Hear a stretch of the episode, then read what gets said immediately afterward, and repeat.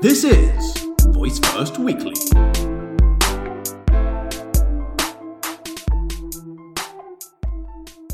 Hello to everyone listening today to our Voice First Weekly episode. So, like two episodes ago, maybe two days ago, we talked about coming events in voice ecosystem. One of these conferences is the Voice of Healthcare Summit taking place in August at Harvard.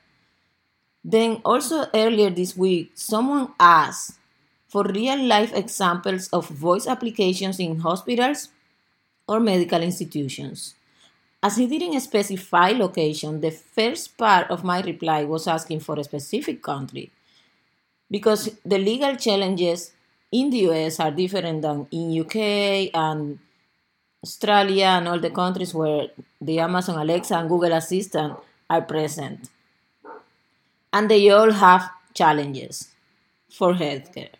Both companies have teams dedicated to it, and they are fighting to become HIPAA compliant here in the US. I personally have seen or heard more applications dedicated to well-being per se and not healthcare or patient care. For example, one of these applications is Ask Marvee, which is dedicated to the elder care, and I just love this app. I, I just think it's one of those examples where um, voice technologies can improve the lives of elder people. I love them. Yeah, check it out when you have a time.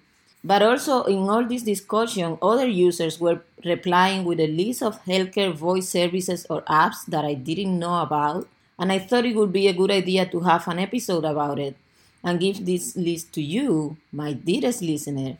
So, here's a list of services, podcasts, and voice applications for healthcare or well being.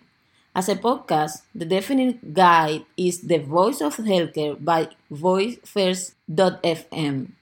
Then services you, you have like Neurolex Labs and Sonde Health.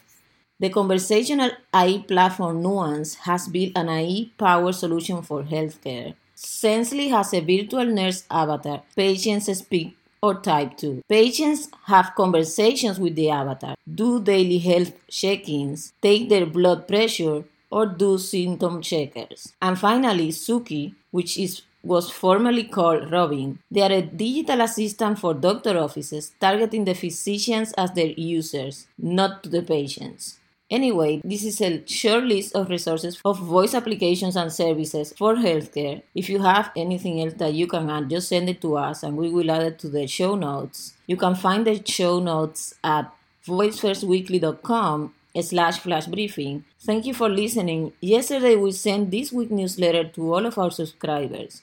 So if you are not in the list, subscribe today at voicefirstweekly.com. Have a nice day and we'll talk tomorrow.